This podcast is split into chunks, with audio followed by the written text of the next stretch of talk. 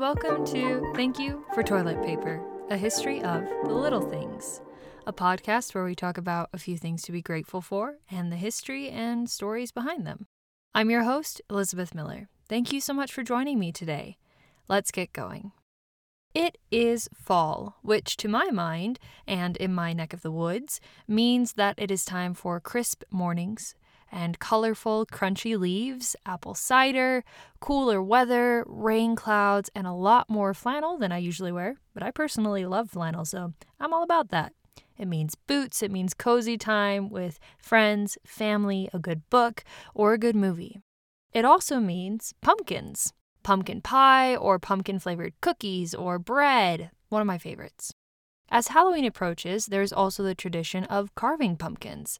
I'm not much of an artist when it comes to pumpkin carving, but my family members have been known to make some fun faces, some good jokes. There's one time my brother had an enormous pumpkin and did a very, very tiny face of like two dots in a line, and that was his pumpkin. We thought it was very funny. It was great.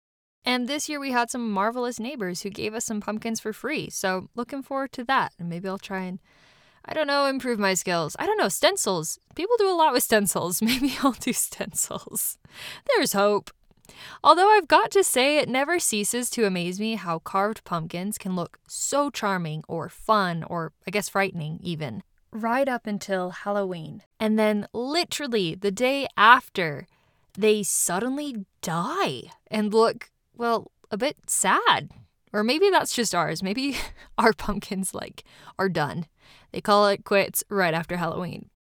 Either way, with the fall weather finally here, to a point that we've even gotten a bit of snow already on our mountaintops, it only seems appropriate to give pumpkins a little bit of love.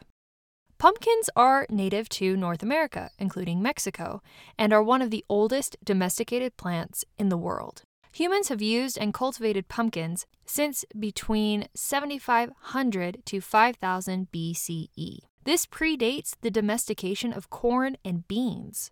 The word pumpkin comes from a Greek word that means melon. Another word for pumpkin is a Massachusetts word that was most likely a variation on the Wampanoag word for pumpkin. They were called po-pukun. I don't know my pronunciation there. I had trouble looking up how to pronounce that. But this word is from the Wampanoag people, and it means grows forth round. The Wampanoag people were the ones who introduced the pilgrims to the pumpkin. In the UK and North America, pumpkin typically refers only to the orange variety of squash as pumpkins, while in Australia and New Zealand, pumpkin is used to refer to all winter squash. Pumpkins originated from Mexico and the southern parts of the United States. The evidence that we have of pumpkins from around 7,500 to 5,000 BCE that I mentioned earlier, that evidence comes from fragments found in Mexico. Pumpkins are actually a type of botanical berry called pepo. Pumpkins are orange due to a number of different pigments that are provitamin A. Pumpkin is a great source for provitamin A, beta-carotene, and vitamin A. There's also some vitamin C, but not a ton. You can grow pumpkins on nearly every continent in the world. The only exception is Antarctica. If you combine China and India's production of pumpkins, they supply half of the world's pumpkin needs. Pumpkins are one of the largest, most popular crops in the United States, with the 2017 crop bringing in over 680 million kilograms of pumpkin. Pumpkins are used for food, decoration, and feed. An Illinois farmer by the name of Sarah Fay sells about 5 million pumpkins each year. She is nicknamed the Pumpkin Queen of America. Pumpkins are usually planted in July because they are a warm weather crop. In the United States, most of the pumpkins are produced in Illinois, California, Indiana, Pennsylvania, and Ohio. In 2009, a fall with very little rain in Illinois and a smaller crop from the year before in 2008 resulted in a pumpkin shortage that year for Thanksgiving. Another shortage occurred in 2015, although this was a less serious shortage.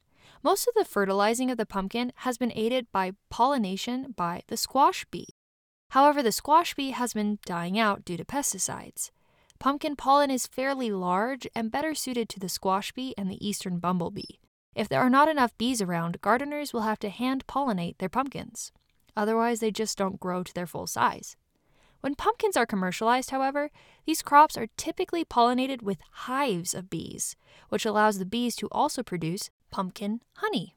When it comes to eating pumpkins, just about everything in pumpkins is edible, from the shell, to the seeds, to the leaves, and the flowers.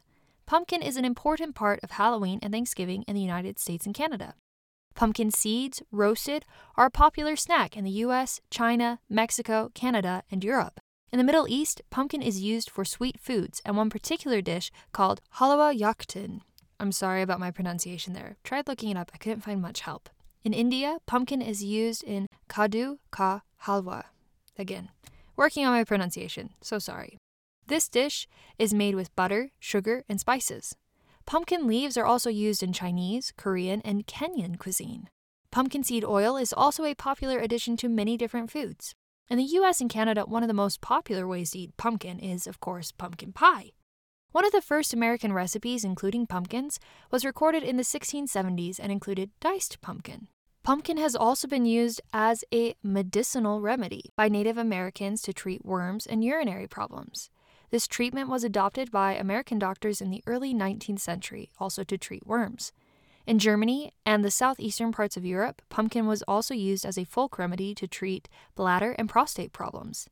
In China, pumpkin seeds were also used in treating worms and snail fever. Pumpkin seeds and areca nuts were particularly effective in treating worms.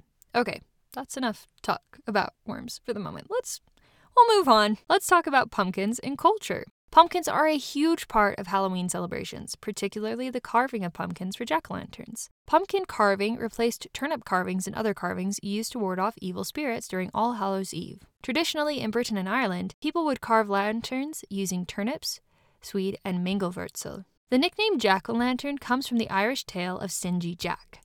The tale goes that Jack was a rather vile drunk who was known for his lies and manipulations. One night, the devil heard of the tales about Jack and went to meet him. In the story, Jack asks for one last night of drinking before he leaves this life, and the devil agrees. But Jack has no money to pay for his drinks at the end. He asks the devil to turn into a silver coin to pay for the drinks and then just change back afterward. The devil does so, but Jack puts him, still in coin shape, into his pocket next to a crucifix.